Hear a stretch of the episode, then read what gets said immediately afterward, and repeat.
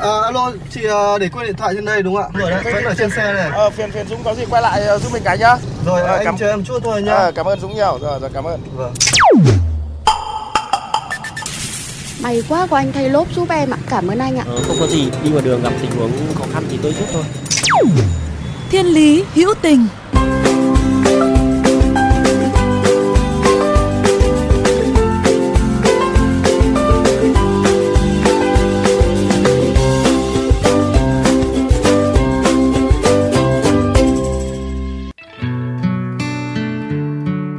Các bạn thân mến, nhân câu chuyện được mạng xã hội những ngày gần đây chia sẻ rộng rãi về một người tài xế trẻ tuổi tại thành phố Hồ Chí Minh không do dự trả lại chiếc điện thoại trị giá cả trăm triệu đồng cho chủ nhân đánh rơi. Chúng tôi đã tìm cách liên hệ với hai nhân vật chính để hiểu hơn về câu chuyện của họ và cách mà chủ nhân chiếc điện thoại bị mất đã làm để tri ân với người tài xế cũng là một điều đáng trân quý giữa cuộc sống mà anh cho là thật nhiều vàng thau lẫn lộn.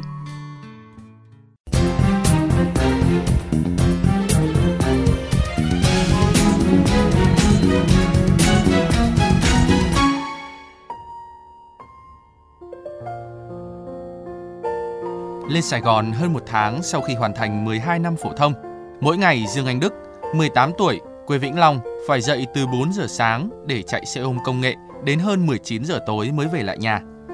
Sáng mùng mười tháng mười một, Đức bắt đầu công việc từ sớm như mọi ngày.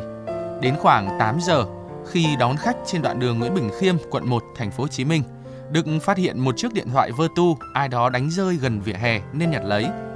Để tránh làm ảnh hưởng đến khách, Đức hoàn thành cuốc xe rồi dừng lại ven đường để kiểm tra chiếc điện thoại vừa nhặt được.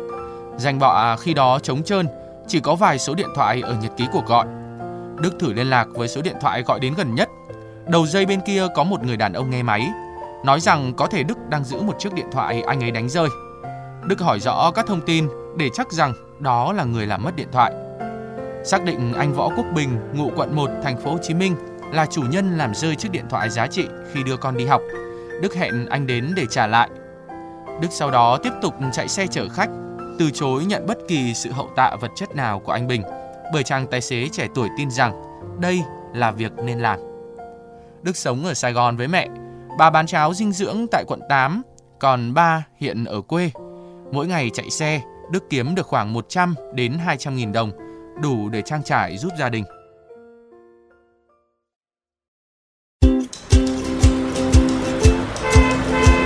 Dừng xe bắt tay. Nếu như bạn từng thất lạc tài sản và được một người tử tế trả lại, bạn sẽ làm gì? Đó sẽ là lời cảm ơn hay một món quà hậu tạ. Còn điều mà anh Võ Quốc Bình dành để tri ân người tài xế trẻ tuổi lại có thể mở ra một trang mới cuộc đời của Đức. Chúng ta hãy nghe những chia sẻ của anh Võ Quốc Bình ngay sau đây. Cảm nhận đầu tiên của anh về bạn Dương Anh Đức là gì ạ? Cái ấn tượng đầu tiên về bạn Đức này là bạn thật thà. Chỉ có những người thật thà hiền lành, không ham thì mới như vậy thôi. Tại vì cái điện thoại này giá trị cũng khá cao. Có thể là ví dụ như khi người ta nhặt được thì người ta đâu có cái trách nhiệm là người ta phải tìm được mình để người ta trả. Bởi vì là, là đâu có biết ai là ai đâu. Điện thoại nó cũng không phải như các cái smartphone bây giờ mà khóa iCloud hay này nọ. Nhưng mà bạn ấy chủ động, bạn ấy cố bạn tìm để bạn gặp bạn trả thì đó là một điều đáng quý. Đó. Anh gặp thì anh... anh Anh nhận xét từ từ như vậy. Bạn ấy đã giúp anh nhặt lại được chiếc điện thoại và mặt khác thì anh cũng đã đưa ra một lời đề nghị đặc biệt đối với bạn ấy. Anh có thể chia sẻ gì về điều đó? Có thể anh là người may mắn khi anh làm mất của mà anh không mất. Có người trả lại anh. Thứ nhất là anh may mắn. Thứ hai, anh là người phải biết ơn bạn Đức. À, bởi vì sao? Bởi vì là như anh nói thì bạn Đức không có nghĩa vụ phải trả lại anh. Bạn có thể sử dụng vào việc khác hoặc là bạn ấy không nhặt được, ví dụ như là bạn cứ bơ bơ cũng được không sao cả, nhưng bạn Đức trả lại anh thì đó là cái sự may mắn đầu tiên là thuộc vào phía anh cái đã. Còn cái việc mà anh tạo điều kiện cho bạn Đức thì bạn Đức xứng đáng được cái cơ hội như vậy. Nó xuất phát từ chính cái sự tử tế của bạn Đức. Nó là cái cơ hội, nó luôn bắt đầu từ sự tử tế. Mình cứ sống tử tế thì mình không phải lo rằng là cái cuộc sống này, cái xã hội này nó không mang đến cho mình những cơ hội, và đó là cơ hội anh nghĩ rằng bạn Đức xứng đáng nhận. Thì anh cũng không phải là tạo cái gì nó lớn lao lắm. Nghĩa là anh đồng ý, thậm chí là anh gợi ý luôn. Tại bạn Đức bạn không dám nhận. Anh gợi ý là anh sẽ uh, lo cho bạn Đức học lái xe. Thì đầu tháng mười hai này là bắt đầu học, và đồng thời là anh sẽ nhận bằng đức vào như là tập học nghề có lương đó. Và sau khi nghề rành rọt rồi thì bạn Đức có thể là chọn làm ở công ty của tập đoàn Anh hoặc đi chỗ khác làm, có nghĩa là bạn ấy sẽ có một cái nghề và một cái bằng lái đó. Chi phí bỏ ra thì toàn bộ là anh sẽ lo hết, và anh tạo điều kiện hết sức cho bạn Đức để bạn phát huy cái khả năng của bác, bởi vì thực sự á, chuyên môn của bạn Đức á, thì nó cũng chưa nằm vào các các lĩnh vực mà bên anh hoạt động là ô tô hay là bất động sản rồi chẳng hạn. Yeah. Có nghĩa là là anh sẽ tạo điều kiện, còn cái việc phát triển đến đâu là do khả năng của bạn Đức chứ không phải do anh nữa. Vì sao anh lại chọn cách giúp bạn ấy như vậy thay vì cái việc giúp cho bạn một món quà hay là một phần tiền nào đấy có giá trị về vật chất đối với bạn ý, mà lại là một cơ hội để bạn ấy có thể học, có thể làm thử việc tại công ty của anh? Bởi vì lúc mà anh muốn hậu tạ, hậu tạ một món quà chẳng hạn thì bạn Đức không nhận, và anh nghĩ rằng là biết ơn bạn Đức thì anh tạo điều kiện hỗ trợ bạn Đức được phần nào, chứ cũng không có tính toán bất cứ cái gì cho lắm. Có nghĩa là do là bạn Đức là bạn bạn nói là bạn lượm của ai, bạn nhặt của ai thì bạn sẽ trả lại thôi đó, đó là cái tính thật thà của bạn Đức đó, và anh đánh giá cao cái điều đó. Còn vấn đề là mình đưa đi một món quà thì tùy cái cách là bạn Đức có chấp nhận hay không. Thực sự thì lúc đầu bạn Đức rất là phân vân là không biết có nên nhận lời là về đây học việc rồi là đi học bằng lái xe. Mọi người nhìn vào thì coi như là một món quà, nhưng với anh thì anh nghĩ rằng bạn Đức xứng đáng có một cơ hội được trao đi như vậy. Nó tốt hơn nhiều so với cái món quà thoáng qua, ví dụ như là cho một con cá với cần câu vậy. Thì anh thì anh nên chọn một cái cần câu, anh trao cho bạn Đức, và bạn Đức sẽ dùng cái cần câu đó à, để làm cái cơ hội để vươn lên trong cái cuộc sống của bạn Đức sau này nó sẽ tốt hơn. Thực sự là bạn Đức không muốn nhận và anh là người đề nghị, và anh thuyết phục bạn Đức nhận. Rồi sau đó bạn Đức đồng ý. Có nhiều người cho rằng là chẳng mấy ai được may mắn như là bạn Đức đâu, bởi vì bạn ấy được trao cho một cơ hội tốt lành như vậy. Và cũng có người cho rằng là làm việc tử tế thì có khi chỉ thiệt đến thân. Anh nghĩ sao về điều này?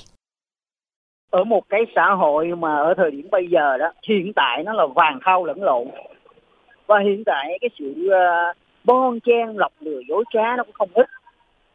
Tuy nhiên không phải lúc nào cũng chỉ có những mặt tiêu cực, và những mặt tích cực nó vẫn còn nhiều. Có điều là chúng ta chưa lan tỏa nó.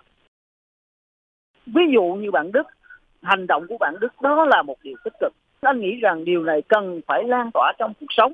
Anh muốn chứng minh cho mọi người thấy rằng hãy cứ tử tế đi, rồi mọi việc tốt, tích cực nó sẽ đến với bạn.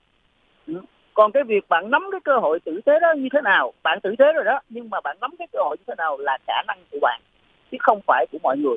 Bởi vì không ai có thể hoạch định cuộc đời của người khác cả, mà người khác phải tự lên kế hoạch cho cuộc đời mình. Đó, nó là như vậy. Anh muốn lan tỏa đi thế, để mọi người có thể nhìn lại, sống chậm lại và nhìn vào những mặt tích cực của xã hội hơn. Nó lấn át đi những cái điều tiêu cực thì xã hội nó sẽ tốt đẹp hơn. Là như vậy thôi.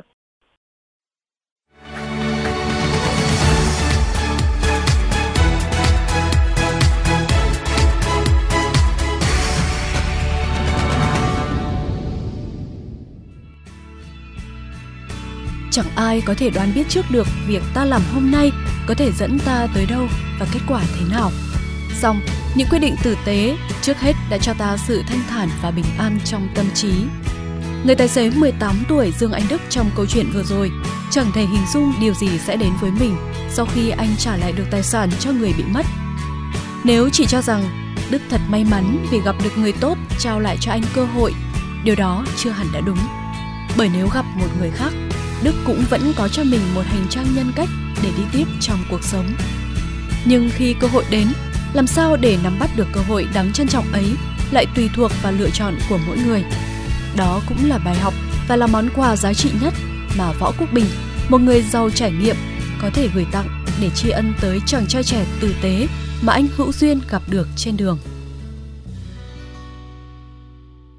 Bạn thân mến, nếu có những câu chuyện thú vị bạn từng gặp trên đường, hãy chia sẻ với chúng tôi qua fanpage Thiên Lý Hữu Tình hoặc email thiên lý hữu tình ép em chín mốt a còng gmail chấm com. Chương trình phát sóng chiều thứ ba, phát lại chiều thứ năm hàng tuần trên kênh vê o vê Giao thông. Để nghe thêm hoặc nghe lại chương trình trên các thiết bị di động, thính giả có thể truy cập website vê o vê giao thông chấm vê en, các ứng dụng Spotify, Apple Podcast trên hệ điều hành iOS, Google Podcast trên hệ điều hành Android, rồi sau đó gõ từ khóa vê o vê giê tê, vê o vê Giao thông hoặc gõ tên các chương trình. Xin chào và cảm ơn các bạn đã đồng hành cùng Thiên Lý Hữu Tình hôm nay.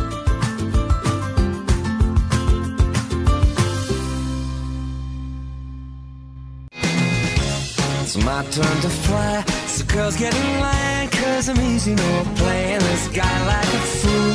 Now I'm alright, you might have had me caged before, but not tonight. And you may not believe that, baby, I'm relieved. This fire inside, yeah, too bright. I don't want to stay so long, I just want to say goodbye. It's a beautiful day and I can't stop myself from smiling. If I drink and then I'm buying, and I know there's no denying that it's a beautiful day. The sun is out and the music's playing, and even if it's started raining, you will hear this boy complaining, 'cause I'm glad that you're the one who got away. Mm-hmm. 'Cause if you would think I'll take up my time with thinking of our breakup, then you've got another thing coming your way. 'Cause it's a beautiful day. Mm-hmm.